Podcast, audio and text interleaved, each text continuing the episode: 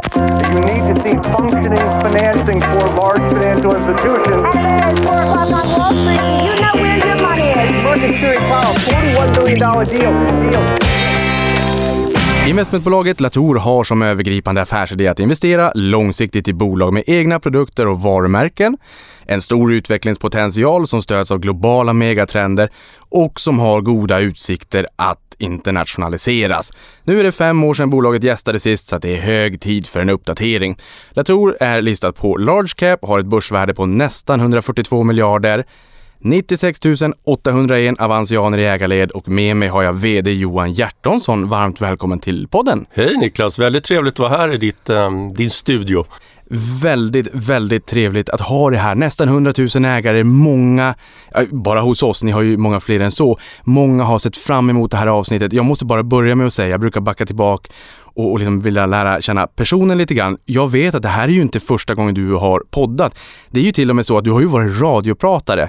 Vem är Johan? Ja, jag, är, jag är i huvudsak uppväxt i Stockholm, läste nere i Lund och då sände jag en del studentradio när jag var i Lund. Så jag, men det var ett tag sedan jag gjorde det, om, om jag säger så. så att, eh, men civilekonom från Lund då och, eh, och sen har jag väl liksom jobbat på Electrolux en, en lång sejour i ett helt gäng eh, olika typer av jobb. Började på finans och controlling. Och sen började jag jobba med produktutveckling och marknadsföring väldigt mycket under min tid på Electrolux. Och sen eh, tog jag mitt första ansvar för ett bolag komplett när jag blev VD för Lammus Design Group mm. nere i, i Växjö. Och där var jag ett par år och sen eh, blev jag tillfrågad om jag ville gå till Fagerhult, belysningsbolaget som ligger uppe i Habo norr om Jönköping. Eh, och det gjorde jag ju gärna. Och där var jag nästan tio år och eh, ni som är insatta vet ju att Fagerhult är ju ett av Latours portföljbolag. Så att eh, man kan väl säga att det var en eh, tio år lång anställningsintervju för det här jobbet. ja, exakt. Och vi kommer ju också komma in mera på portföljinnehaven och, och, du får jättegärna brodera ut och berätta lite grann om dem. Naturligtvis så är ju Fagerhult en av dem vi gärna vill höra lite mer i och med som du säger att du ändå har varit VD för bolaget. Från den här tio år långa anställningsintervjun så tog du ju över stafettpinnen i september 2019 då efter Jan Svensson. Hur har du satt din prägel skulle du säga på Latour? Nummer ett är att komma ihåg, jag tog över ett väldigt väl fungerande bolag och, och en fantastisk eh, per, lång och fin och bra period som Jan eh, hade ansvar för skeppet. Eh, så det, det, var väl liksom nummer ett var väl att se till att inte förstöra någonting. eh, faktiskt. Och, eh, så jag ägnade väl första halvåret, halvåret åt det, att försöka eh, vara försiktig och inte ändra på någonting som faktiskt är väldigt vinnande. Eh, sen blev det ju ganska mm, snabbt eh, jobbigt för pandemin bröt ut i mars strax efter så att jag hade väl ungefär ett halvår Ehm, eh, halvårstid i jobbet innan pandemin bröt ut och då, då var det ju väldigt intensivt. att försöka sig sätta sig in i allting och förstå hur det här påverkar. Och, och det vet vi alla som var med i, i pandemin att det var ju otroligt kort och dålig visibilitet i början. Eh, sen blev ju den eh, ganska snabbt faktiskt efter ett par månader bättre och sen genomled vi ju hela eh, pandemin. Och sen eh, vad jag tycker man ska ta upp också i det sammanhanget är att det är faktiskt år, år tre av kris som ja. vi är inne på. Eh, I stort sett på dagen när pandemin var slut så fick vi ett krig i Europa med Rysslands anfallskrig mot Ukraina. Så att jag, jag pratade om det lite grann i vd-ordet i, i vår um, rapport för kvartal 4 som vi släppte i fredags. Så att jag tror det är viktigt som, som ledare i, på, på företag och även på andra ställen såklart att, man, att tänka på sin personal. Utan många är rätt trötta och slutkörda. Det är, det är tredje året av uh, konstant liksom, spe, speciell krisstämning mm. faktiskt. Så. Ja, och det tänker jag lite grann på också i medialt när man läser om att kronan är svag och att de menar på att eh, det finns risk att bolagen blir lite fat and happy. Jag menar, Sverige är ju ett, ett, en stor exportnation, en liten öppen exportberoende nation då. Mm. Och, och, och, min inställning när jag läser det där känner jag att nej, jag, jag, kan inte, i vanliga fall eller skolboken, absolut. M men inte nu. Eh, det spelar ingen roll att kronan är väldigt svag. för att precis som du säger, vi vaknar inte upp nu och inser att kronan är svag och känner att eh, vi blev omsprungna. Vi har haft kris under ganska lång tid och de har ju verkligen avlöst varandra. Eh, och, och en, en, den här stora då, pandemin, den bröt ju ut bara månader efter att du tog över vd-posten. Hur har det, det måste ha varit otroligt turbulent med den nollvisibiliteten som, som du sa. Hur, hur, hur gjorde ni på Latour för att navigera igenom det här om vi, om vi börjar där? Mm. Man kan väl säga, du var, nu var det väl tur att jag, att jag hade varit på Fagerhult under väldigt lång tid så att jag kände ju till Latour eh, relativt väl eh, eftersom jag hade jobbat i ett av portföljbolagen och Eh, förstod ju kulturen och, och, kände redan en del personer och så vidare. Och, och sen fick jag ju faktiskt eh, i alla fall ett ordentligt introduktionstid på, på sex månader innan pandemin bröt ut. Men jag, jag, tror, vi jobbar ju normalt sett och det gör vi idag och, ha, och har alltid gjort. Vi jobbar ju en väldigt decentraliserad typ av struktur och, och, och vi satsar ju på väldigt bra chefer och vi tror ju också på att de, de bästa cheferna vill liksom inte ha någon som sitter och tittar en över axeln eh, varje dag. Eh, så att, och det är väl liksom lite nyckeln till en av ett av recepten till liksom Latours framgång är att vi, vi är väldigt decentraliserade men det betyder inte att vi bara delegerar och sen eh, och sen är vi inte intresserade utan vi är också väldigt intresserade och aktiva i styrelsen och har en tät dialog med med VD och ledningen i respektive um, innehav. Men det betyder inte att vi lägger oss i allt för mycket utan det betyder att vi har stort intresse och en stor, stor passion. Men när, men när pandemin bröt ut då var det faktiskt ganska intressant. En intressant lärdom. Då, då kände vi att, om jag pratar för vår helägda verksamhet, då kände vi att då var vi tvungna, för det var så väldigt eh, dålig visibilitet och ingen visste ju hur, vart det här skulle ta vägen. Och då var vi tvungna att dra in tyglarna ganska eh, ganska ordentligt och ha faktiskt veckovisa avstämningar med våra sex eh, Eh, affärsområden för att förstå exakt vad som händer och vad de gör och hur det påverkar våra kassaflöden och finansiering och, och allting sånt där. Och, då, och det blev väldigt bra möten och, och, eh, och så gjorde vi så i ja, kanske en och en halv månad eller så och sen kände vi att nu börjar vi känna ungefär att, att det är stabilt och, och då släppte vi tillbaka det i det det gamla sättet vi jobbar på, liksom lite mer decentraliserat och, och inte kanske höras varje vecka. och då, men då var det faktiskt en, en, väldigt eh, lite oväntad reaktion och då, då sa många av våra ledare att de uppskattade mycket att vi la oss eh, betydligt närmare dem. Mm. För de var ju också, de tyckte också det här var jobbigt och, och man har ett större behov av att, att prata om det. Så det är väl en lärdom som, som jag tar till mig i, i, i riktiga krislägen så är det alltid bra att ligga nära sin organisation. Även om man normalt sett har en ganska decentraliserad struktur. Därför att alla har ett större behov av att prata och kommunicera och diskutera frågor. Ja, och det där tycker jag är intressant för ofta så brukar man lyfta upp att decentraliserade modeller lyckas ofta väldigt bra. Eller det kanske är de exemplen som, som går väldigt bra som man hör om. Men det känns som att decentraliseringen brukar, eh, liksom, man brukar se den i bolag som har gått väldigt, eh, väldigt bra över tid. Och, och där någonstans så känner jag väl att det blir ju lite frihet under ansvar som du säger, inte att ha någon som står bakom och tittar över axeln hela tiden vad man gör och huruvida man jobbar eller inte. Men att i, i de här riktigt jobbiga tiderna så, så, skulle väl jag inte känna att det var en överrock utan snarare att man sitter i samma båt och tillsammans navigerar igenom en Precis storm där dimman, man ser Precis ingenting. Så. Precis, och jag tror alla ledare inklusive jag själv, alla ledare känner sig mer ensamma när det är riktigt kris och, och stormigt och, och, och, man inte vet var det tar vägen. Och då, det, är väl, det är väl ganska mänskligt. Vi har väl alla ett större behov då att stämma av och Exakt. prata med andra. Ja, det, var, det var riktigt stökigt. För de som inte har lyssnat på förra avsnittet, för det vill jag också säga att Jan Svensson var alltså med 2018. Jag länkar det avsnittet i beskrivningen här inunder. Oftast så brukar jag ju ha en uppdatering ett år senare, men nu har det gått så många år så att vi, vi kör ett regelrätt avsnitt där vi eh, tittar lite mer på vad ni gör för någonting. Så med de orden, vad, vad gör investmentbolaget Latour för någonting? Vi beskriver oss själva som ett blandat investmentbolag. Och vad menar vi med det? är faktiskt en fråga jag får ganska ofta. och då, då kan man se det på det klassiska sättet som jag tror de flesta ser på oss, att vi är just ett investmentbolag med en helägd, eh, ganska stor eh, industrirörelse. Eh, och sen har vi en börsportfölj då med tio olika innehav på, på börsen. Men jag skulle också vilja säga att man, man kan också beskriva Latour som ett industribolag med de här industribolagen som vi äger till 100 procent. Och, och sen har vi en aktieportfölj eh, på börsen också. Och det är väl, det är väl lite grann eh, det ska säga som är speciellt med Latour. Vi ser oss inte bara som ett investmentbolag. Vi är väldigt djupt förankrade i, i industrin och, och du ser ju om du ska försöka hitta någon röd tråd så eh, vi gillar ju att investera i, i business to business, eh, proprietära produkter, produkter man äger, mycket innovation.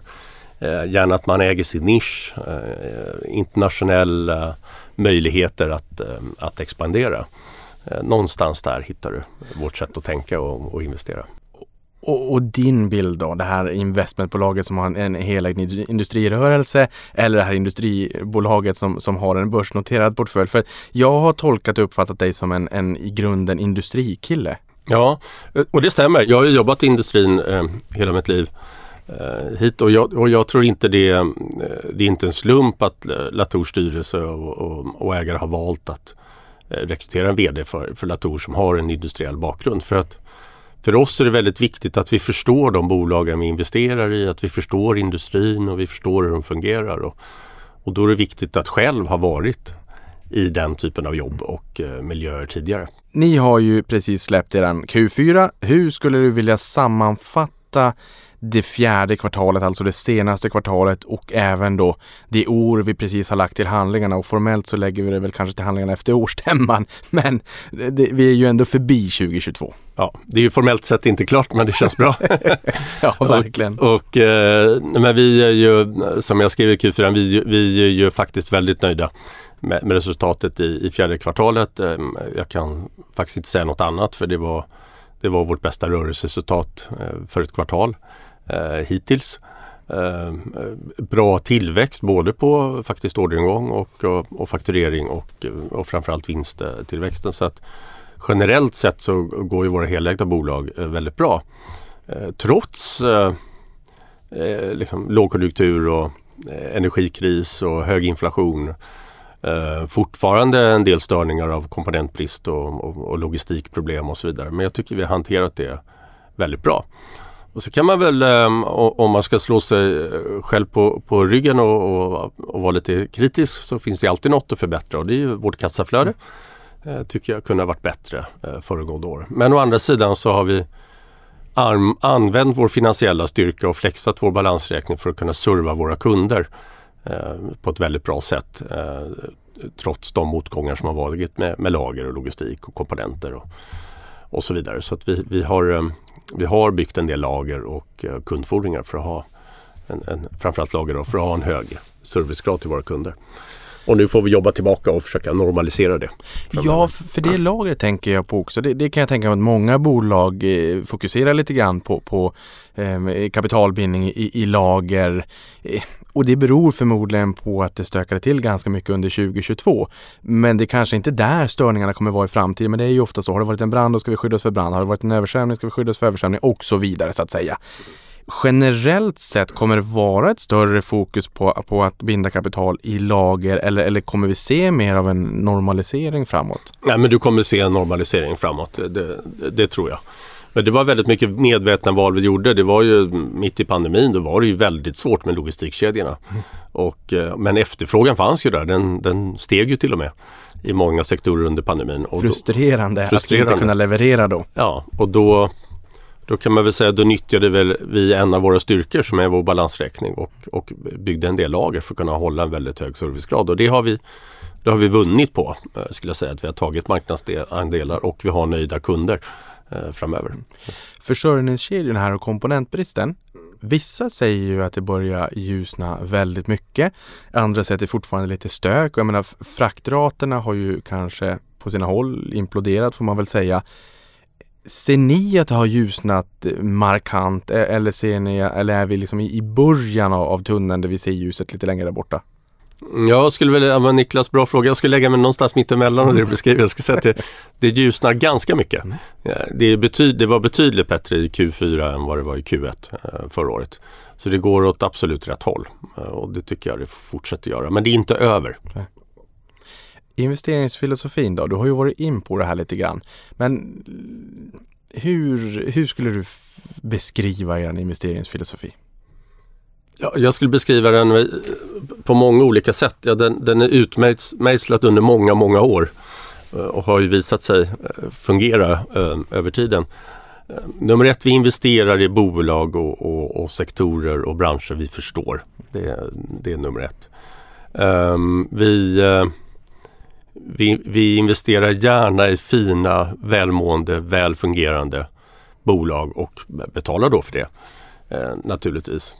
Eh, vi är inte så mycket för turnaround eller ändra så. Vi, vi tror ju mycket på att eh, fina och bra drivna bolag de är kanske ännu finare eh, när, man väl, när man väl blir ägare och, och, och får sina armar runt det eh, framöver. Och sen är det ju, vi är ju liksom traditionella nordiska industri, industribolag, eh, business to business eh, framförallt som, som vi jobbar med. Och, ehm, och vi tycker också om, och vi tittar mycket efter att det ska man äger sin produkt, man äger sin innovationsagenda.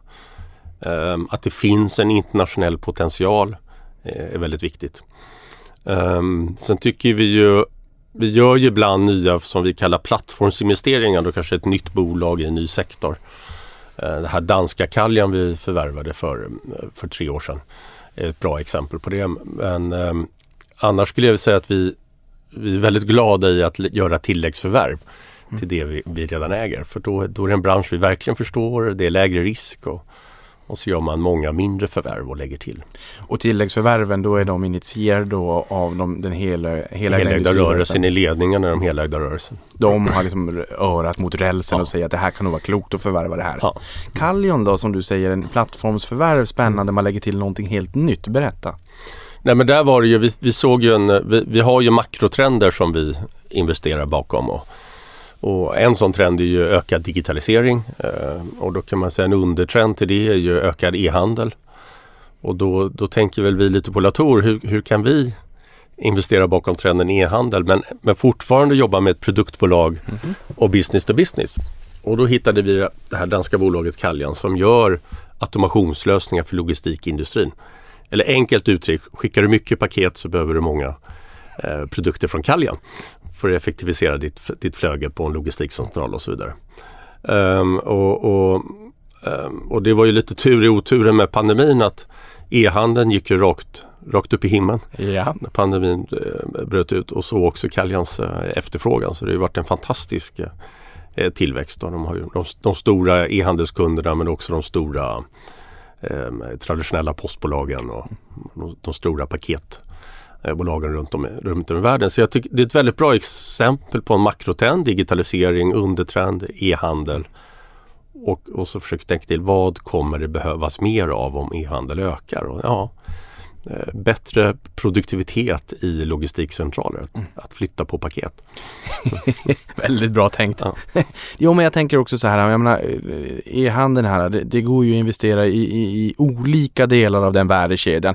Det kan ju vara eh, Ehm, fastigheter inom, eh, inom logistik, last mile delivery aktörer, uppenbarligen Callion här då när du pratar om att öka produktivitet. Är, är det liksom det som är kärnan att försöka i värdekedjan hitta vart kan vi med, med din industriådra då, vart kan vi eh, öka kundernas produktivitet och sänka kostnader. Är, är det där ni vill röra er? Ja, mycket, du, du är helt rätt på det Niklas. Det är precis. Jag, jag kunde faktiskt inte sagt det bättre själv Niklas, så får jag lite cred för det. Tack, plötsligt händer det. Nej, men, när man, eh, ska man hitta investeringar som hjälper ens kund att bli mer produktiv och den kunden kan, kan serva sin kund till ett bättre, på ett bättre sätt och till bättre kostnad och kunden blir mer lönsam. Det är ofta väldigt bra investering. Er verksamhet bedrivs ju i huvudsak, de som du var in på, i två grenar här. Den helägda industrirörelsen och en portfölj med börsnoterade innehav. Och tidigare sa man ju att ja, men Latour, men det är ett 70-tal bolag i, i den här helägda industrirörelsen. Om vi börjar där, är det så längre? För att ni förvärvar ju lite grann. Vi förvärvar en hel del. Jag skulle säga att det är ett hundratal idag. Det beror på lite hur man räknar. vi, är ju, vi är ju fler eh, affärsområden nu. Vi är sex ja. affärsområden. Mm. Bara för några år sedan var vi fyra.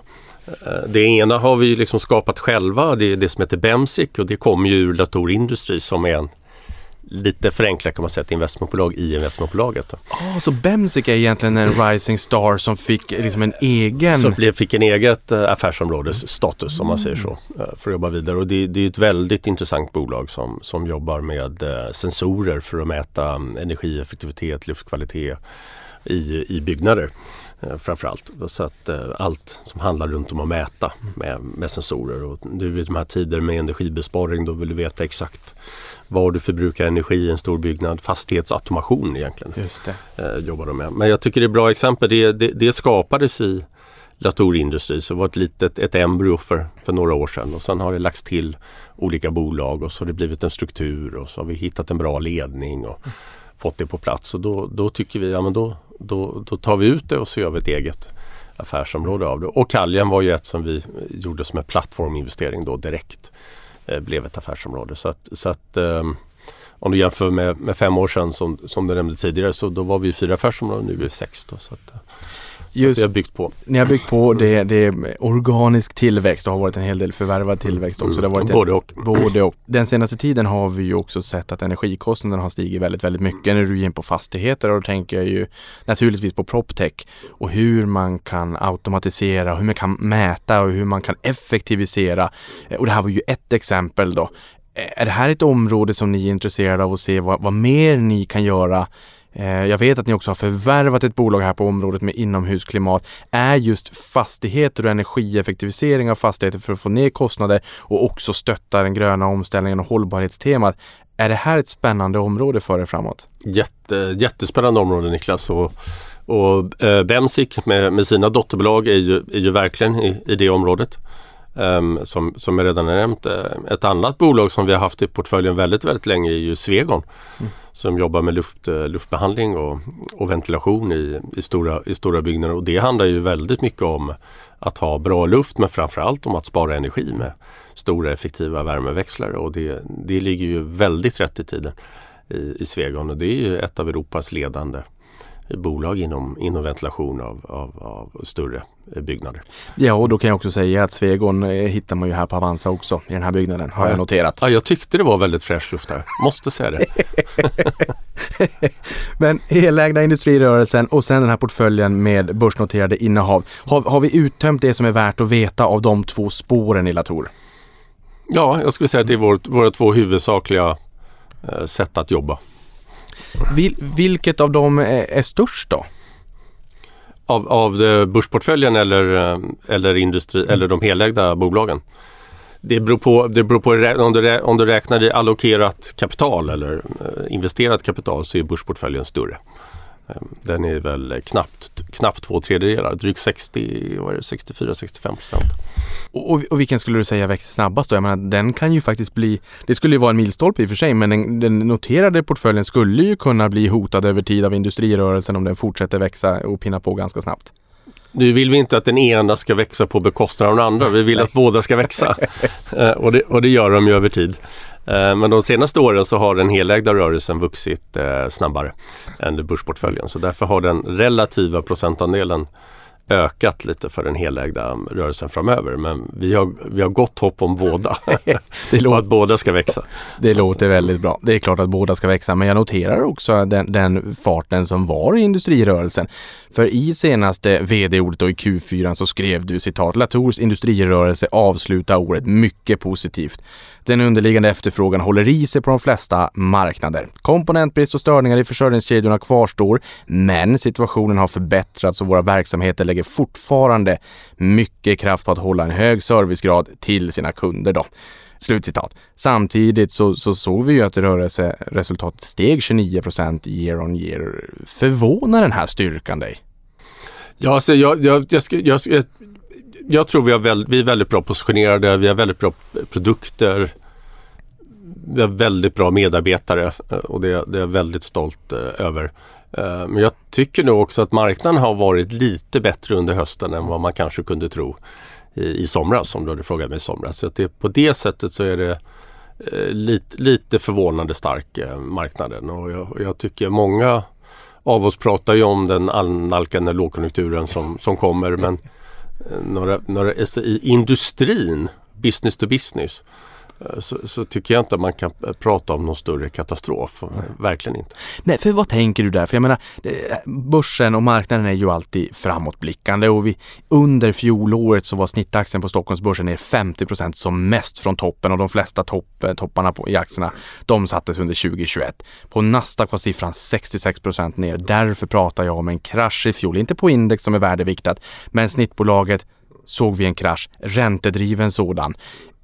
Nu pratas det ju mycket om plånboksfrågor och vi hade Riksbanken höjde 50 punkter till 3% styrränta nu förra veckan och att lågkonjunkturen är här runt hörnet. Samtidigt så är snittaktien upp nästan 50 sedan botten den 13 oktober. Så det, det jag, de siffrorna har jag koll på. Det jag inte har koll på, det är ju snacket i industrin och hur känslan är just nu. Eh, med tanke på den här styrkan som du pratar om i rapporten, skulle du säga att det finns en oro för att det blir sämre framöver? Eller det här som du sa nyss, att, att man, man snart börjar se ljuset i tunneln, att vi är någonstans halvvägs. Eh, linjera det man säger om den reala ekonomin och plånboken för hushållen, det du ser i industrin. Ja, det är det du inte riktigt gör. Mm. Eh, och det är väl därför jag säger att jag är lite förvånad att det ändå varit så stark eh, efterfrågan. Förr eller senare kommer det väl göra det. Men, men frågan är ju om, om, om, om vi får grepp på inflationen och den börjar lägga sig. Då tror inte jag privatkonsumtionen eller, eh, kommer eh, bli väldigt, väldigt svag. Men, men får vi inte det så kommer det fortsätta väldigt svag och då kommer det spilla över på industri och business, på, business to business också. Va? Och för att kommentera din tidigare uh, kommentar eller fråga om uh, Det är klart värderingarna var ju väldigt höga 2021. Det är lätt att, att sitta och säga nu i, i retroperspektiv. och, och, och allting sjönk ju väldigt kraftigt och vårt substansvärde sjönk, sjönk ju kraftigt förra året på grund av vår börsportfölj men också hur vi, hur vi mäter och värderar vår helägda rörelse. Men, jag tror det är viktigt om man investerar i Latour så ska man tänka att vi vi tänker på väldigt, väldigt lång sikt. Eh, och det viktiga är inte för oss faktiskt kortsiktiga kursrörelser på vare sig börsen eller vad vi sätter för värde på ett helägt bolag just här och nu. Utan det viktiga för oss är att våra bolag utvecklas väl. Att de växer, att de är hälsosamma och de har en ökad vinst över tid. Och det, och det, det tycker jag man kan se om man studerar lite noggrannare så ser man om man tittar på våra tio börsbolag inte alla men absolut de flesta, och nästan alla, hade en väldigt bra också Eh, vinsttillväxt under 21 och 22. Ändå gick kursen ner för de flesta av dem. Så att jag tycker man får, man får liksom se bort från det lite grann och titta på hur går bolagen?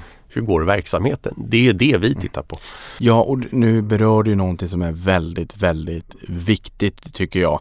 Därför att när man läser i media vad man skriver om investmentbolag så är det ju ofta huruvida man har en premievärdering eller om man handlas till substansrabatt. Men det ni kan fokusera på det är ju substansvärdestillväxt och den är ju såklart också kopplad till och beroende av förtroendet. Eh, och jag tänker att ni har ett högt förtroende och det blev en liten kortsiktig huvudvärk för det vart en hög premievärdering värdering. Men jag tycker att oavsett om vi pratar om risk och risk är ju bara hur mycket någonting svänger i det korta perspektivet. Det kanske inte alls är det sättet som du eller jag egentligen tycker att vi bör mäta risk på, utan snarare hur presterar bolagen? Det tittar man inte på överhuvudtaget, 0 procent när det kommer till volatilitet och risk. Hur ska man som sparare, för det här är en fråga som jag tycker är jätteintressant väldigt många som lyssnar på det här kommer läsa väldigt mycket om Latour i framtiden och det kommer oftast stå om premievärdering eller substansrabatt. Mm. Och då tycker jag då, då ska man, man, ska titta på de bolagen vi äger, antingen börsbolag där vi är delägare eller eh, oftast eh, nästan i alla fall den största ägaren i, i bolagen eller, eller i våra helägda bolag. Så ska man göra en egen bedömning. Vad tycker man om de här bolagen? Och hur utvecklas de som bolag? Marknadsandel, vinst, försäljning, Ehm, och hur de utvecklar produkter och tar sig an sin marknad och så vidare.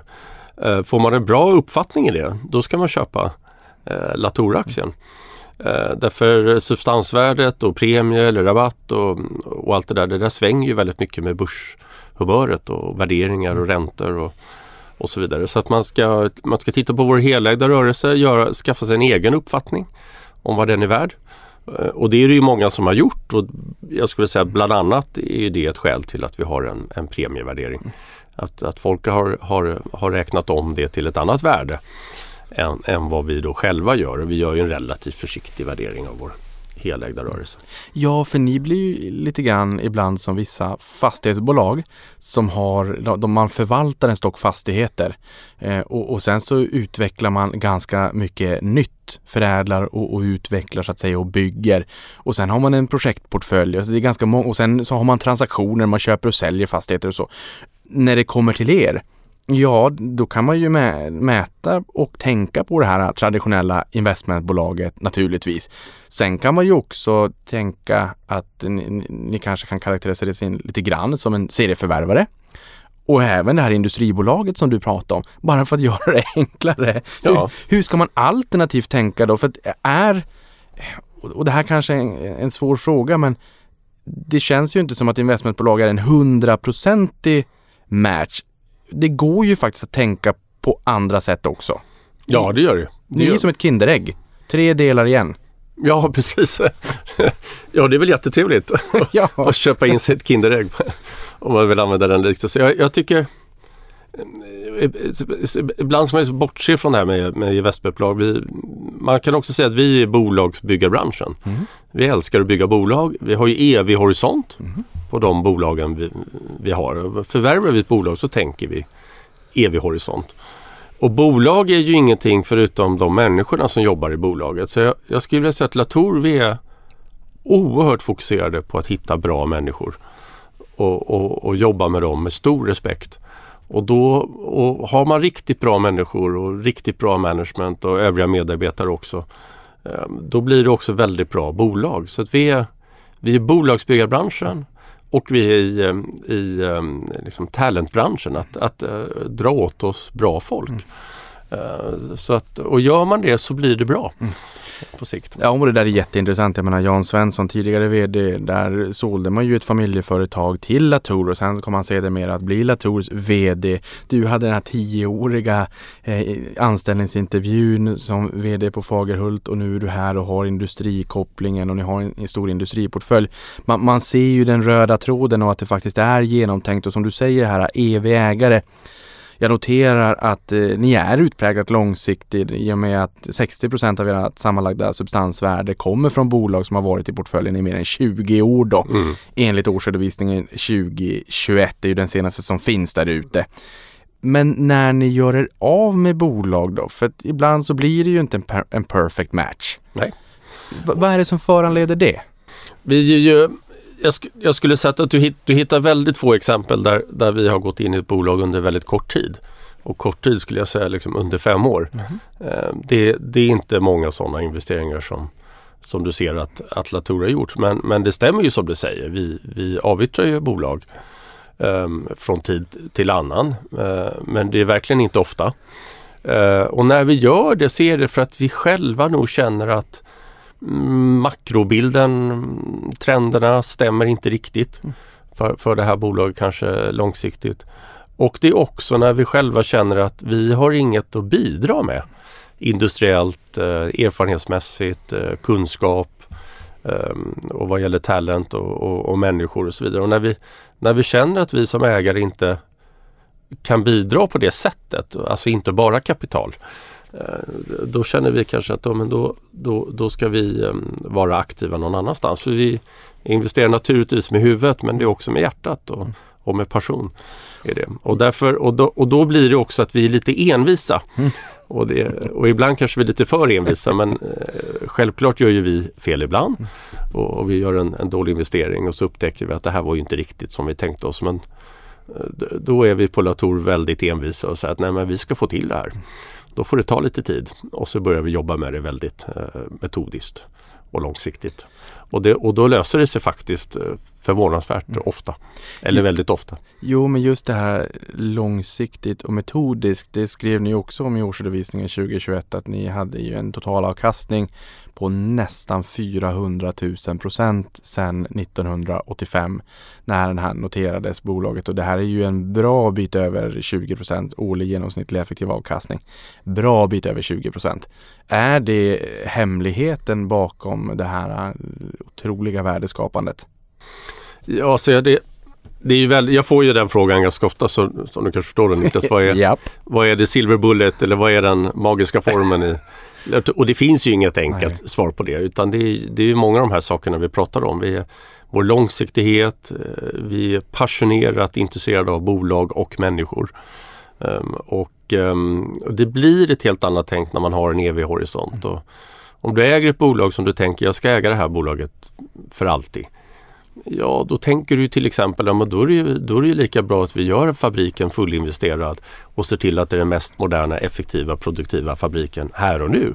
Vi ska ju ändå ha den här fabriken ja. eh, i all tid. Så det blir inga liksom, kortsiktiga beslut. Det är, det är väl ett exempel. Som man bäddar får man ligga. Som man bäddar får man ligga och eh, jag var inne väldigt mycket på det decentraliserade sättet att driva affären. Det, det, en del tror ju att, då att vi bara delegerar bort och vi inte är intresserade. Nej, det är precis tvärtom. Däremot är vi decentraliserade i att vi vill ha de bästa cheferna som driver sin affär. Och vi lånar ut nycklarna till bolaget och så, så säger vi lämna tillbaka den fast i lite bättre skick än, än, än du lånar den. Men, men, men man visar också stöd. Vi är där, vi är intresserade, vi försöker vara insatta och, och hjälpa till att driva. Och jag tror i den miljön får man också de bästa cheferna vill ju jobba i en, mm. i en sån miljö och, och det, det, är också nyckel. Och, och det är också väldigt mycket um, pekfinger, fingerspitzgefühl på den tyska favoriten. Fingertoppskänsla. Ja. Fingertoppskänsla att, att, uh, um, att, att driva någonting väldigt decentraliserat men också vara väldigt aktivt involverad det där är ju lite en gråskala när, när man blir operativ eller inte. Så, och det gäller att förstå hur man ska hantera det. Ja, ja för, för det där leder ju mig rakt in på frågan hur man märker av att ni är ägare, delägare, helägare av ett bolag. Just om det är valberedning, styrelse till hur man håller distansen att inte bli för operativ även om man tycker att det är roligt. Jag tror till exempel om, om, om, om, du skulle vara med på ett styrelsemöte generellt sett i, i ett bolag där Latour är huvudägare eller där vi är helägare så, så kommer du nog Niklas, du kommer bli förvånad över hur lite vi pratar process och policies. Och, utan vi, vi försöker så snabbt som möjligt prata om affären, våra produkter, hur vi ska ta marknad och hur vi driver och utvecklar vår organisation och våra människor. Så att väldigt stor del av våra möten är fokuserade på, på den frågan. Det låter och, helt, helt rätt. Och, det, och, och, så ska det ju vara och så är det i många eh, andra bolag också. Så det är inte det, är inte det vi påstår men vi, men vi är vi är allergiska mot byråkrati. ja, men det var det jag och, och processer och, ja. och, och, och, slentrian och rutiner. Utan ja. Det viktiga är resultatet och att vi pratar affär ja. hela tiden. Jo men det var det jag lite grann var ute efter också. Jag vill inte trampa någon på tårna men det, det, det policies och, och, och byråkrati är ju ganska tråkigt. Det är jättetråkigt men man, man, man, eh, det, är som, eh, det är som eh, medicin, ibland måste man ta den. Ja. Det, det, det, behövs lite grann också. Men man försöker hålla det eh, till ett minimum. Ja, exakt så. Förutom, förutom den helägda industrirörelsen då och den börsnoterade portföljen så etablerade ni också investeringsområdet Latour Future Solutions 2020.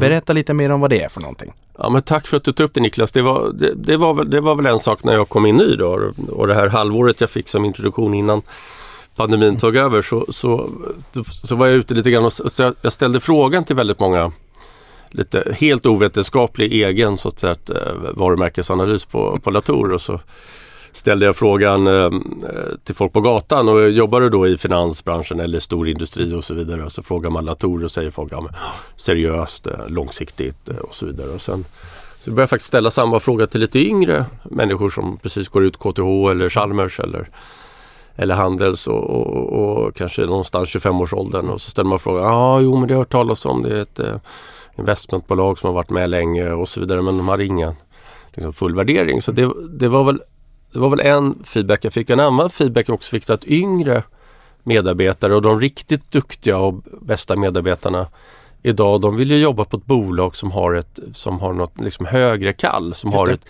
som har ett purpose på engelska. Mm. Och, och det känner jag det är, det är väldigt viktigt om man ska attrahera de bästa medarbetarna framöver. Och då, då, går det fakt då räcker det faktiskt inte längre att säga att ja, men vi, vi är bolagsbyggare och vi jobbar med passion och vi är långsiktiga och så vidare. Utan eh, man behöver också, liksom, också visa vad gör man för den större bilden i, i världen och framförallt i miljöfrågan men många andra frågor. Så det kom väl därifrån och sen kom det från att jag själv kände med hjärtat att, att nu har jag det jobb jag har och att, och att eh, tillsammans med mina arbetare, man vill ju göra någonting eh, medan världen mm håller på att brinna upp och man vill ju inte sitta som en, en morfar i framtiden och så får man frågor från barnbarnen. Vad gjorde, vad gjorde du morfar när liksom, det var kris? Ja, och då vill man nog gärna ha något svar på den frågan. Så att, mm. Lite tankegodset var så och då, då, då landade vi i idén att skapa Latour Future Solutions och där gör vi ett, ett tydligt avsteg från våra bland annat ett av våra investeringskriterier. Ett av dem är ju att vi ska vara huvudägare Eh, eller majoritetsägare eller helägare till bolaget. Och här gör vi ju minoritetsinvesteringar. Och det gör vi ju inte annars eh, i Latour på det sättet. Och då, då sa vi att vi sätter av en summa av vårt investeringsutrymme varje år till Latour Future Solutions. Och där skannar vi och hittar bolag som jobbar med eh, vattenbristfrågan, miljöfrågan, koldioxid och så vidare. Och så investerar vi som eh, minoritetsägare. Det här är ju ofta entreprenörsledda bolag. De har startat för några år sedan, de är på gång. Och då kan vi bidra med kapital för deras tillväxt. Men vi kan också bidra med industriell kompetens. Det här är ju bolag som ska kanske bygga sin första fabrik eller de ska öppna sitt första säljbolag utomlands och lära sig exportera. Och då, det har ju vi massvis med kompetens på. Så vi hjälper dem med kompetens och med kapital. Och det, här, det har ju blivit väldigt lyckat. Och så får de ju, här är ju relativt små bolag, så får de ju tillgång till Latours nätverk. Och, och jag tror det betyder något för dem att Latour investerar i dem och, och stöttar dem. Och då känner vi att vi kan göra någonting bra för omvärlden om de här bolagen som gör bra i sig själva kan accelerera sin tillväxt och vinna i marknaden och göra något bättre. Ja, för, för där tänker jag också att kan det här vara vilka bolag som egentligen i en tidig fas som vill hjälpa till att adressera hållbarhetsutmaningar? Eller finns det den här vinningen i som du säger att ni har den industriella kompetensen och att det kanske också är bolag som hjälper till att effektivisera industrin? Alltså där, där har ni ju ett know-how och vet vad man skulle kunna göra för mm. att, att effektivisera och öka produktivitet, effektivitet, minska utsläpp och sådär. Mm. Eh, det, det, känns som att det ligger ganska... Minska energianvändning till ja. exempel. Så det, det är både och eh, i, i den biten. Mm. Ja, för, för det jag tänker på där det är ju att alla bolag idag mer eller mindre arbetar ju med hållbarhet och hur man själva kan hålla sig hela och rena. Men sen finns det ju de här lösningsbolagen också som vill hjälpa det många genom smarta innovationer. Eh, och, och, där känns det som att det, det borde finnas det borde vara nära till hands med en industriella kompetens att, att, kunna hjälpa den typen av bolag. Men det här kan vara lite grann vad som. Det kan vara som. Nu har investeringarna, alla ska ju ha en tydlig liksom, miljötech-profil. De mm. ska driva mot minskade koldioxidutsläpp eller eh, vi har några investeringar som handlar om vatten och bristen runt vatten. Att hushålla med vatten, rening av vatten eh, har vi också som, eh, som vi har gjort. Och det, jag ser ju framför mig att vi ska göra 3, 4, 5 sådana här investeringar per år i Latour Future Solutions. Och, eh, och det, det, de vi har gjort hittills de är allt från några miljoner kronor till 30-40 miljoner kronor per, per investering. Och, eh, så att det, det, är ett helt annat risktagande men det är ett risktagande vi vill ta för mm. att vi vill hjälpa till och vi vill vara relevanta och hjälpa till eh, framöver. Men hur länge kan, kan de bolagen och investeringarna finnas i portföljen då? I och med att det här är ett avsteg från er vanliga eh, filosofi så att säga. Finns det en, eh, finns det en utstakad bana för de här bolagen att vara med minst lika länge som många andra bolag eller ligger närmare till hands att det kommer finnas en, en annan tagare att, att hjälpa bolagen i nästa steg av bolagets resa eh, här i framtiden? Ja, där, är, där får man ju komma ihåg, där är vi minoritetsinvesterare. Ofta mm. stor, ofta nummer två då kanske ja. efter grundarna. Uh, och då, då, är det ju väldigt viktigt vad grundarna vill mm. med sitt bolag och då kommer vi stötta uh, liksom den vägen som de vill gå och, och jobba med sitt bolag. Men, men, det skulle vara förmätet av oss att säga det här är en evig horisont. För vi är inte huvudägare Nej. i de bolagen och då, då får man ju se om, och det kan ju finnas alla möjliga lösningar i framöver. Om bolaget går väldigt bra, det växer kraftigt, eh, grundarna känner att de vill göra något annat, ja då kanske vi går in och tar huvudägarrollen mm. och lägger in det i någon av våra klassiska portföljer, helägt eller börs eller, eller, och så vidare. Så det är också en möjlighet. Eller så säger grundarna, nej men vi vill driva det här själva nu eller vi vill ha in någon annan. Och, Och då kanske vi lämnar. Men vi, har, vi är väldigt committade och stöttar de här bolagen länge framöver. Vi sa ju nyss här att att det var lite grann av en eh, börskrasch i fjol, räntedriven sådan. Och vi, vi befinner oss ju i ett, i ett annat klimat nu när det kommer till räntan. Pengarna börjar kosta pengar. Eh, hur tänker ni kring kapitalallokering idag? Men det är utdelning eller återköp eller förvärva bolag. Det kommer vi prata mer om. Eller eh, beta ner skuld. Det finns inte jättemycket att beta ner. Mm, mm. hur tänker ni kring vart gör pengarna bäst nytta idag? Alltså de gör ju bäst nytta i våra, i våra bolag. Mycket bättre nytta där än i, än i kassan. Och, eh, men vi, vi har ju en nettoskuld och den, den skulle jag säga är, är låg och väl hanterbar. Den, det är mycket i reda kronor men det är väldigt liten del av vårt, av vårt värde. Eh, så att säga. Så att eh, absolut bäst nyttan gör, gör, gör ehm, vår kapitalallokering genom att hitta nya bra bolag som är relevanta för Latour som vi förstår i de industrierna som, som vi kan och, och, och förstår. Och, och framförallt tilläggsförvärv är ofta väldigt bra förvärv. Mm. Och, och, här tänker jag också, förutom de områdena nu som vi har pratat om, så har ni ju också ett område som heter onoterade delägda innehav. Ja. Och här ruvar ni på bolagen Composite Sound och Oxion. Ja. Vad är det här då? Det är också, det är också väldigt intressanta bolag men om, men om du har räknat det Niklas så tror jag det är Jättesmå det är som andel. Det är, det är långt under 0,1 procent av, av vårt substansvärde och, och, det, och, det säger jag inte för att vi inte tycker det är intressanta bolag men som du förstår så är det undantag vi har gjort då, ja. eh, genom åren. Mm. Eh, det är för att vi har hittat en, en väldigt intressant eh, person eller teknik som vi tror på. Och i det här fallet så var det både person och teknik som vi tyckte var väldigt intressant. Och Composite Sound är ju, kommer ju från Oxion. Så att, okay. mm. ja, men där... De gör väldigt, väldigt avancerade högtalarmembran mm. som, som bygger på deras eh, fiberväv. Mm. man kan göra väldigt fina audiofila högtalare för de som är riktigt inne där. Som, som de blir extremt distinkta. Att, eh. och för dem är det också bra betalningsvilja kan jag tänka mig om man riktigt älskar Det kan man tänka sig. Ja. Exakt så. det låter väldigt nischat. Ja. Och nischat brukar vara bra, inte mm. minst om det också är bra människor bakom där. Ja. Återigen som du sa det här med att hitta duktiga människor. Det här är väl kanske då ett, ytterligare ett uttryck mm. för det. Mm. Om vi tittar närmare på innehaven då. Men man ska inte se det som en del av vår investeringsstrategi utan det är ett par undantag vi har gjort genom åren. Ingen och det ser du på storleken av av, av, procenten av totalen. ja, 0,1 procent. Ingen ja. regel utan undantag. Ja, precis. Om vi då kollar lite närmare på innehaven. I den börsnoterade portföljen har ni ju Alimak, Assa Abloy, CTEC, Fagerhult, HMS Networks, Nederman, Securitas, Sweco, Tomra och Troax. Och här i helägda bolag har vi Bemsiq som vi pratat om, Caljan, eh, Hultafors Group, Latour Industries, investmentbolaget i investmentbolaget, Nordlock och Svegon.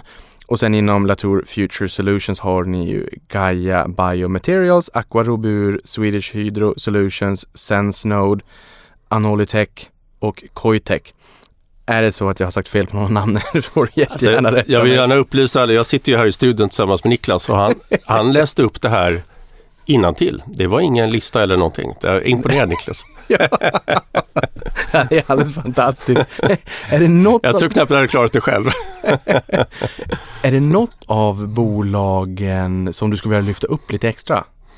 Nej, men alltså vi, vi är väldigt glada i, i alla våra bolag och vi tror ju på, på dem allihopa. Och, eh, annars skulle vi inte vara investerade i dem på, på det sättet. Och, och, och långsiktigt så, så, är, så är det väldigt eh, fina och bra bolag. Och de flesta av dem har ju utvecklats eh, väldigt väl. Um, jag, jag, jag, tycker man, liksom, man kan se um, Assa Abloy som är ju vårt största värde av, vårt, av vårt allokerade kapital om man uttrycker sig så. är ju Assa Abloy det är ett, är ett um, oerhört internationellt bolag med, med en fantastiskt fin operativ modell och också en väldigt stark förvärvs, mm. förvärvsagenda eller förvärvsmaskin som år efter år har, har levererat fin, uh, fin tillväxt. Då. Och du... verkligen tagit positionen eh, dörrar och lås mm. på ett globalt, globalt sätt. Dunderförvärv ganska nyligen.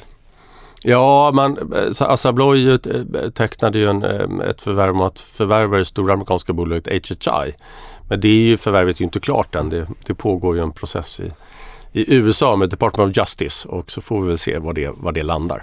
Oh. Men det är klart, så det är inte färdigt. Är man nervös på kontoret då? Alltså jag förstår ju att det alltid är den här typen av byråkrati som vi pratade om. Och det, det måste ju göras och, och, och kolla liksom konkurrenslandskapet och sådär. Om det finns några, några hinder för ett sådant förvärv. Men är det, och det här är ju som säga största då i den noterade delen. Är det här, är det nervöst inför att man får ett beslut? Ja eller nej, bu eller bä? Nej, inte nervöst. Det är klart vi vill ha ett positivt besked. Mm. Det, det, det, det är väl alla ensam men, men man är ju också förberedd på att inte få det och då får man hantera det så. Så det, nervös skulle jag inte säga. Nej. nej. Jag fick ju faktiskt, jag ska inte säga kritik, men, men det var någon som trodde att jag hade en sponsrad tweet på Twitter när jag hade köpt mitt Yale Doorman-lås. Och då kan jag säga att jag har aldrig någonsin någonting sponsrat. Det går inte att sponsra mig på något sätt. Men då var det någon som trodde det. För jag var så jädrans nöjd att ha gått från ett mekaniskt till ett elektromekaniskt lås. Ja. Och det var som... Bra guld, Niklas! Ja men guld och gröna skogar. Och grejen är så ja det kostade några tusenlappar och jag vet att ett, ett mekaniskt lås kan sitta i 40 år, ett elektromekaniskt mm. kanske sitter i 15 och det är mycket högre betalningsvilja och det känner jag ju själv men jag är ju nöjd mm. varje gång jag öppnar dörren. Ja. Och jag har också haft en träff i Aktiespararna med lokalavdelningen med Assa Abloy där de också sa att andelen pengar man lägger på säkerhet och lås är jättelåg runt om i världen. Ja. Och jag tror att utmaningen för oss svenska investerare är att vi ofta tittar på hur det ser ut hemma och ja. runt omkring hos våra vänner och bekanta mm. och tror att världen ser ut så men det är ju Nej, allt är, är nästan ogjort. Vi har kommit väldigt långt i Sverige jämfört med många andra länder vad gäller elektromekaniska lås. Installerar du ditt Yale Dorman-lås själv? Eller? Ja, med pappa. Ja men snyggt då. Ja men nu fick ni ihop det själva Ja det fick vi. Ja. Det tog en liten stund. Men... Jag, jag köpte också ett och installerade själv. Eh, var det själv? Eh, ja, det var i stort sett själv, men jag fick ringa en låsmed och få hjälp över telefon. jag hade inte kunnat sätta in det själv, det ska jag erkänna. jag tror till och med det står i instruktionen, det kan installeras själv om man är, har viss erfarenhet och händighet. ja, då skrev de ju bort mig direkt.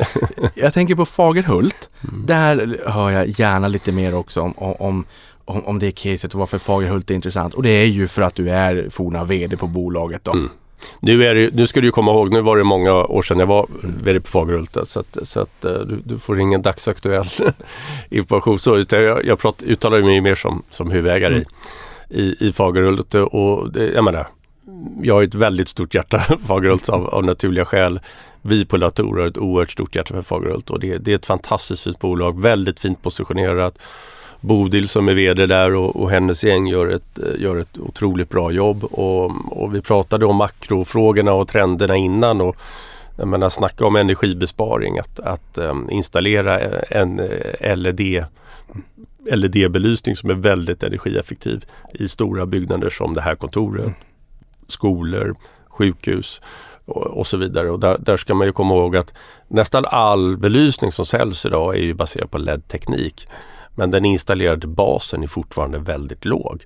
Eh, om du går ut och tittar på en, en, en genomsnittsskola i Sverige så är den ofta byggd på 60 och 70-talet och mm. har ett armatursystem med lys, eh, baserat på lysrör och där är ju med energipriserna idag så är payback-tiden på att, att, installera en modern belysningsanläggning otroligt kort. Den är mm. kanske under ett år nu till och med. Oj, med, de, okay. med de elpriser som är idag så, så, så besparar sig det eh, ganska snabbt. Så, att, men det, så det ligger ju Sen har det ett ökat intresse för inomhusmiljö. Man, man finns ju fler och fler studier på att belysning spelar väldigt stor roll för produktivitet i en fabrik, för um, undervisningen i en skola um, och så vidare. Så att det är liksom bra ljusmiljö och till att vara energieffektivt, det är ju lösningen. Uh, dessutom kommer ju teknikskiftet, det här med, med att allting är uppkopplat eh, spelar ju också Fagerhult verkligen precis mitt i, mitt i händerna. Att, eh, eh, överallt i en byggnad där du har ljus så finns det ju människor. Mm.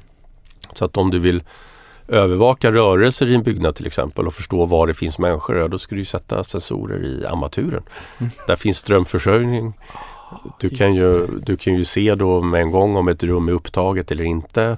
Om det används, eh, om ett brandlarm går en, på ett stort sjukhus, du vet vilka som är kvar, var det finns folk kvar i byggnaden och så vidare. Och det, det ska man ju tänka på att armaturerna är ju också ett fantastiskt sätt att sätta sensorer för fastighetsautomation. Uppviglar du till Securitas nu?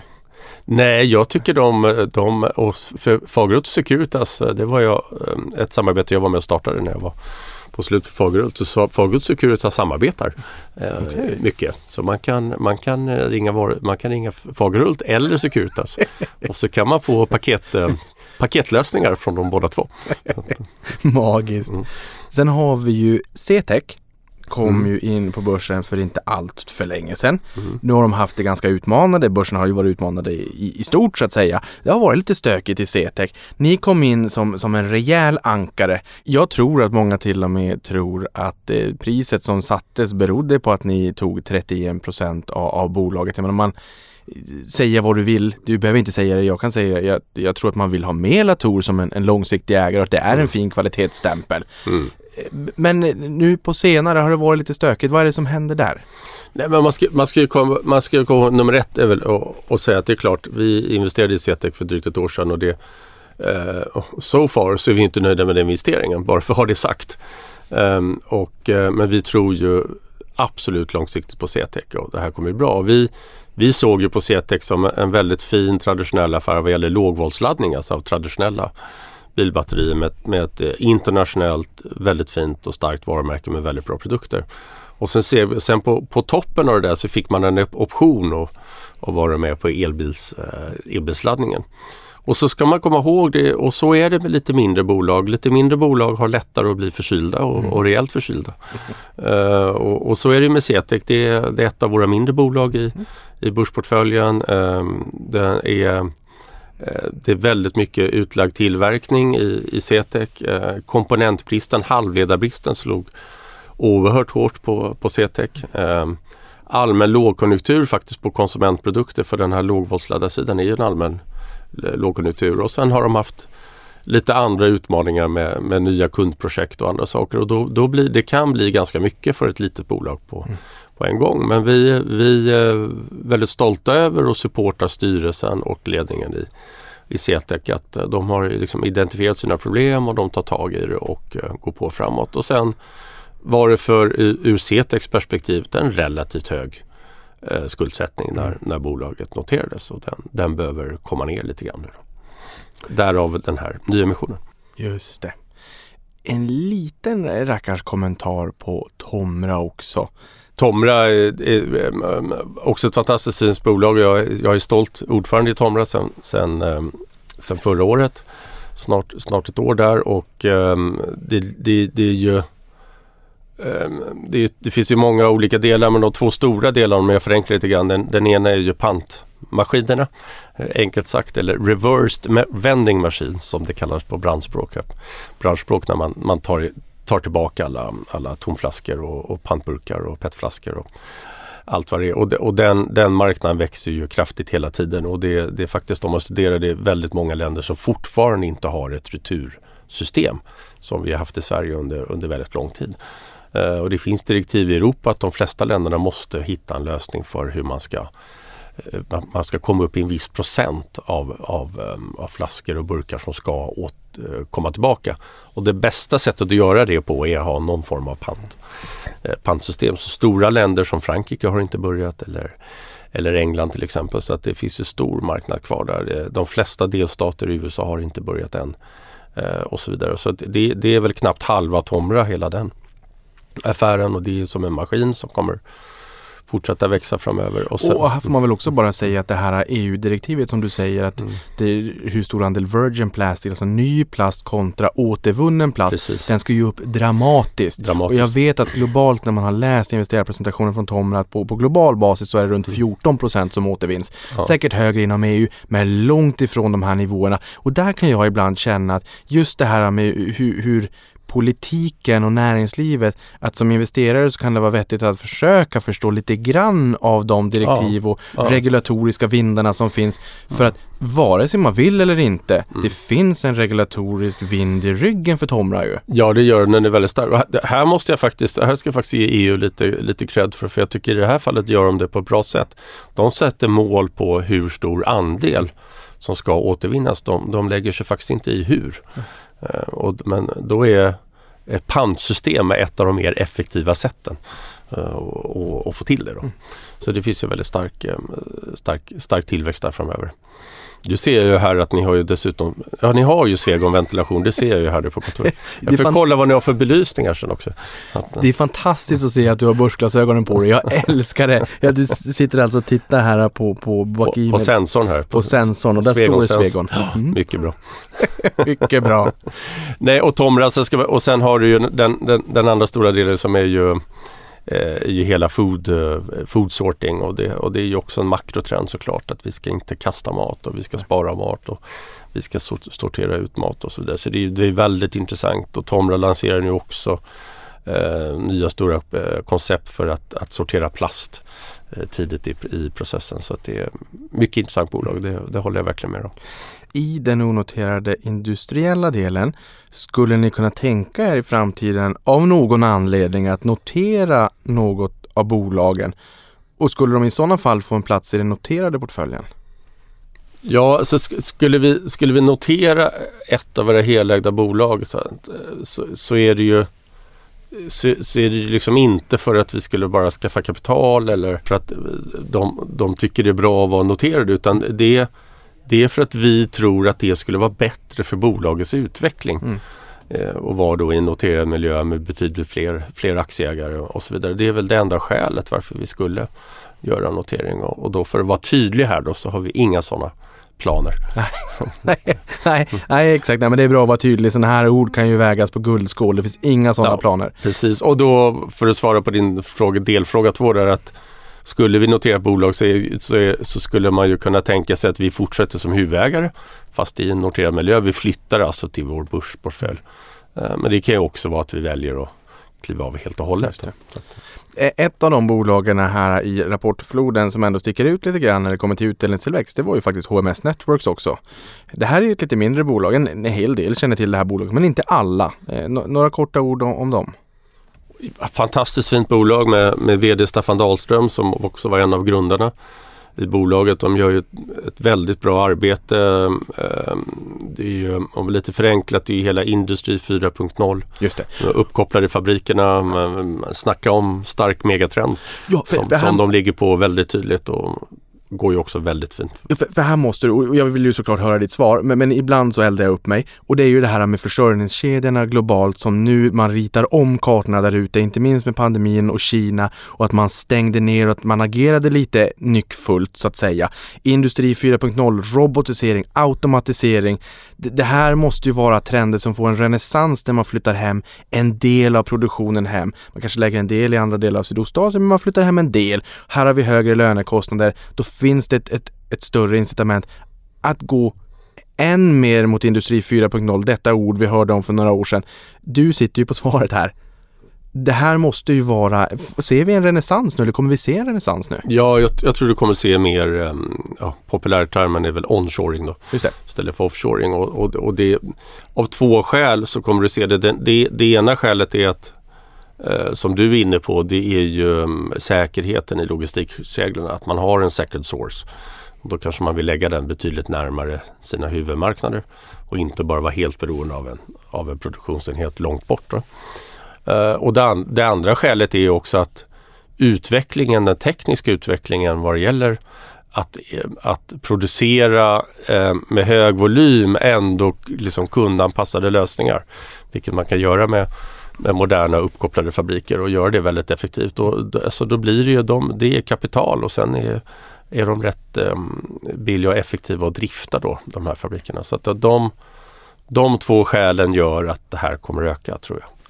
Nu alldeles nyss så eldade jag ju upp med här med Industri 4.0. Jag förlåt att jag bröt det. Vad, vad gör de för någonting då?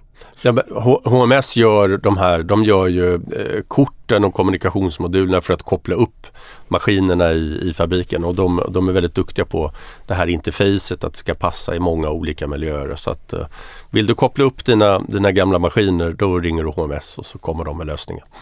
Du, jag tänkte på en sak också när vi pratade Fagerhult nyss. Alltså, det finns ju också den här trenden med, med just med Internet of Things. Den, den, den finns ju där, den bubblar ju. Men det känns ju som att den trenden har kommit ganska mycket till belysning också. Ja, Den kommer också till belysning med att alla belysning, moderna belysningssystem kommer ju vara uppkopplade med sensorer som mäter aktivitet, eh, temperatur, eh, luftkvalitet. Eh, man kommer ha sensorer som mäter dagsljuset som kommer in i rummet så man kan dra ner belysningen, spara energi. Mm. Närvarosensorer har ju funnits länge, kommer självklart vara där, att det automatiskt släcks och så vidare. Så det, det är väldigt intressant. Är superintressant. När jag hade Systemairs grundare Gerhard Längström här i podden så sa han ju också att det här med inomhusklimat Eh, Eh, det är någonting som vi eh, tar nästan kanske som en självklarhet i Sverige. Men så ser det verkligen inte ut i, i delar av världen. Alltså bara i Tyskland har man nu snart börjat, eller typ nu, insett att barnen studerar bättre och får bättre lärandemiljö om det är så att det är bättre inomhusklimat. Och du pratar om belysning. Det känns ju som, har man suttit dunkelt någonstans och försökt studera eh, kontra att sitta inne i en skola där det är bra belysning, det är ju som dag och natt. Ja, men det finns studier på det. Att en, en, en skolsal med, med bra eh, effektiv belysning och, fin och bra ventilation. Eh, allt annat lika blir bättre resultat.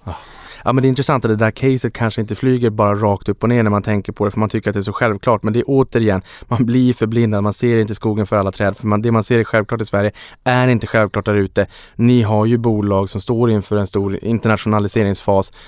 Hur cykliskt skulle du då säga att Latour är egentligen? Det är klart vi har cyklikalitet eh, och jag tror Många säger att vi är väldigt byggexponerade då, då mot, mot, mot byggcykeln och, och, det stämmer ju delvis. Eh, Assa, det Alimak, eh, Fagerhult, Svegon och så vidare. Men jag tror det är väldigt viktigt att inte bara säga bygg för det är ju det är en väldigt stor del av ekonomin. Det blir väldigt generiskt och, och säga bygg. Man måste se vilka sektorer det är eh, till exempel och, och, och handlar det om, eh, jag tror liksom allt som är energieffektivisering till exempel inom bygg det kommer gå väldigt bra framöver och där ligger ju Svegon positionerade, Fagerhult ligger ju positionerade där eh, och så vidare. Så man måste förstå vilka delar av bygg man pratar om. Mm. Någonting jag tycker är viktigt, väldigt viktigt, är företagskultur och jag tycker att ni säger det bra i er redovisning på en hemsida också. Där ni pratar om ledarskap och där säger ni att eh, ledarskapet har en central roll i ägarstyrningen och att ledare inom Latour ska vara kulturbärare samt ses som förebilder och ta ansvar för resultat, hållbart värdeskapande och organisationens välmående. Man brukar säga att kulturen sitter i väggarna, men det kanske också är så att kulturen ju faktiskt sitter i kulturbärarna på bolaget också. Jag tycker att det här låter väldigt sunt. Kan du klä det här när du säger att det är väldigt viktigt med, med människorna? Nej men det, det, det är extremt viktigt och, och, och det du precis eh, läste upp där Niklas, det, det, är precis så det är men det är klätt då i lite mer kvartalsrapport mm. eller årsredovisningsord om jag säger så. Men det, det, det, handlar, det, handlar om, det handlar om människan och se varje individ och människan och, och ska man göra det då, då sätter det väldigt höga krav eh, på våra ledare och det, det, det handlar väldigt mycket om sunt bondförnuft. Det handlar om väldigt enkla saker. Det handlar om till exempel att, att, göra, att göra det man säger. Mm. Eh, det är liksom viktigare än vad man säger. Mm. Eh, och att man, man, man agerar på ett schysst sätt. Hela tiden och, och är rättvis och, och, så vidare. Och det betyder inte att vi inte ställer höga krav och, och, och vi, vi, har också en ganska hög form av prestation och stolthet och, och driv i, i vår kultur. Men det, det, handlar om att ta hand om varandra, vara en, en god kollega um, och, och alltid sätta teamet före sig själv mm. och, och, och så vidare. Och vill man är man mer intresserad av sin egen karriär och en av teamet än en bolaget då ska man inte jobba på Latour eller ett av våra bolag. Det låter mycket sunt. Mm. För den investeraren som känner att ja, det här låter bra. Vad kostar investeraren då i termer av förvaltningsavgift? Oj, det är ju, det är ju väl under 0,1 procent av vårt eh, nettovärde. Så att eh, det skulle vi säga är ganska lågt om det är ju nästan, börjar närma sig Avanza Zero. ja, exakt. Det börjar närma Om jag får skoja lite. Ja. Men det är betydligt lägre än många aktivt förvaltade fonder om vi är lite seriöst. Ja, verkligen. Mm. Och, och 0, precis 0,1 procent, det här är ju, det är ju väldigt, väldigt lågt och det är därför jag tycker också att det är väldigt bra att lyfta upp det här. Många brukar ju säga att investmentbolag är bra nybörjaraktier av den enkla anledningen att man får en god riskspridning. Euroclear säger ju i Sverige att, att vi har fem bolag i portföljen i snitt. Hos oss är det faktiskt 8 8,3 men det är ju fortfarande inte som en vanlig Usits-fond, en vanlig fond som har minst 16 innehav så att man kan ju kanske göra gemene man. Jag vet att vissa brinner för koncentration så absolut och det, då har man kanske lite mer koll. Men, men, generellt så bör vi ha lite mer riskspridning då. Och, och det får man ju ofta investmentbolagen. Med det sagt, med, med det track record också som ni har så, så är det ju inte enkom en nybörjaraktie utan det är en aktie som passar väldigt många och det ser man ju med tanke på att ni snart passerar 100 000 ägare hos oss. Men, men 0,1 procent, ja det närmar sig Avanza Alltså Zero det kan man ju verkligen inte klaga på faktiskt. Mm. Nej det kan man inte göra. Och jag tycker man ska, man ska ju tänka, man ska tänka om man investerar i Latour så ska man ju tänka som vi är. Man ska tänka väldigt långsiktigt. Um, det här, jag skulle säga att man ska, man ska månadsspara konsekvent. I Latour då, då kommer du köpa på toppen ibland men du kommer också köpa på botten. Men över tid så gör du det konsekvent över tid så, så kommer det bli bra. Men är du ute efter snabba pengar eller ett klipp så att säga då, då skulle jag inte rekommendera att investera i Latour. Men vill du ha stadiga utdelningar och höjda utdelningar och långsiktigt värdeskapande då, då ska du absolut investera i Latour. Och grundtipset är väl investera i oss och eh, ett par tre av eh, våra kollegor utan att nämna några namn. Mm. Eh, då har du en bra, då har du en väldigt bra grund portfölj eller en grundplatta i din portfölj. Och sen om du är aktieintresserad så kan du väl krydda med ett par eh, roligare case eller case eh, med högre risk eller som man tycker är lite speciellt. roligare säger du? Nej det menar jag inte. Så. Nej jag skojar bara. Ja. Ni har ju föreslagit en ökad utdelning med 12,12 procent. Jag gillar förvisso decimaler men det är lite kul. 12,12 i år då. Och sen 92 så har ni ökat utdelningen 22 gånger. Vilket motsvarar 10,66 procent kagger eller årlig genomsnittlig effektiv utdelningstillväxt här då. Och det är ju klart, jag menar löneförhöjningen i portföljen tenderar ju att springa snabbare än löneförhöjningen i inkomst av tjänst. Det är ju som att sitta på en, som en liten nyckelpiga kanske på Usain Bolt som kör 100 meter. 10,66 det är ju tvåsiffrigt. Det är Eh, det är en imponerande trevlig nivå att se utdelningen öka över tid. Har ni en utdelningspolicy och vad säger den? Vad kan man förvänta sig? Man kan förvänta sig att, det, att vi delar ut 100% av det vi får in från vår börsportfölj. Och sen delar vi ut någonstans 40 60% av vinsten i industrirörelsen. Det är vår utdelningspolicy och det är den vi vi försöker hålla oss till. Och överskottet då, 40 till 60 procent som blir kvar i den helägda industrirörelsen. Vad går de slantarna till? Är det de här tilläggsförvärven? Som Då tilläggsförvärv, nya förvärv och ja. nya investeringar ja. överhuvudtaget. Mm. Eh, om det inte räcker, då, då, har ni den här flexibiliteten också att ta upp lite skuld för att göra tilläggsförvärv. Om det nu skulle vara så. Om det nu skulle vara så kan vi göra det. Ja. Att, mm. Mm. Ni förvärvar ju bolag på löpande band. Vad skulle du då säga är den röda tråden? Eh, vad, vad karaktäriserar ett typiskt eh, förvärv? Typiskt förvärv är um, ett, um, ett mellanstort bolag uh, som är väldigt lönsamt med fin tillväxt. Där vi tycker väldigt bra om VD och ledningen. Stark företagskultur som vi tror kan rimma med vår egen företagskultur. Um, och att bolaget har en stor internationell potential kvar. Uh, och att man, har, man är stark i sin nisch och har väldigt stort fokus på, på produkt och produktutveckling. Det är väl ett drömförvärv. Den här internationella potentialen, har den påverkats åt något håll på grund av pandemin och efterverkningarna? Nej, det ska vi inte säga så mycket men lite grann ska man nog tänka på de geopolitiska riskerna när, när man går framåt. Det är inte Ehm, det är liksom inte självklart att man, samma bolag kan göra stora framsteg både i Kina och USA inom samma teknikområde till exempel. Och, och jag tror man, man ska närmaste tiden studera spänningarna i den här geopolitiska omvärlden vi är nu. Det, det, är inte samma som det var för några år sedan. Mm. Så att du kommer ha en form av globalis globalisering såklart men det kanske blir mer en regionalisering. I det ja. sättet jag, det är svårt att veta hur det där kommer att spela ut men jag, man ska studera det. Ja, det är ju verkligen ingen, ingen enkel fråga. Eh, vad gäller den onoterade industrirörelsen så skriver ni i bokslutet citat. Vi har gjort en strategisk översyn för att långsiktigt ytterligare förstärka industrirörelsens lönsamhet och avkastning. Slutcitat. Vad innebär det rent konkret? Ja, men det innebär att vi har sett över våra finansiella mål och då jag tror när vi satte de målen senast, det var 2011, Och de gamla målen var ju mer än 10% tillväxt, mer än 10% i rörelsemarginal och någonstans 15 till 20 i, i avkastning på sysselsatt kapital. Och, och det vi egentligen har ändrat är att vi har ändrat marginalmålet till, till över 15 procent.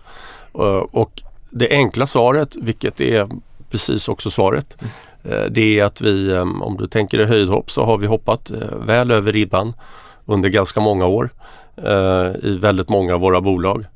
Och det har varit bra med luft mellan målet 10% och det vi faktiskt har levererat. Um, och som jag sa innan, vi är, vi är en kultur, vi är en väldigt stark företagskultur. Vi gillar ambition mm. och vi gillar mål och vi gillar lite att utmana oss själva också. Och då, då är det väl bara dags att lägga upp ribban på en högre höjd och då har vi lagt den på 15 procent. Mm. För att, eh, för att göra det. Och, och vad det gäller avkast på sysselsatt kapital så är det en förtydligande att nu säger vi att det ska vara minst 15 procent. Mm.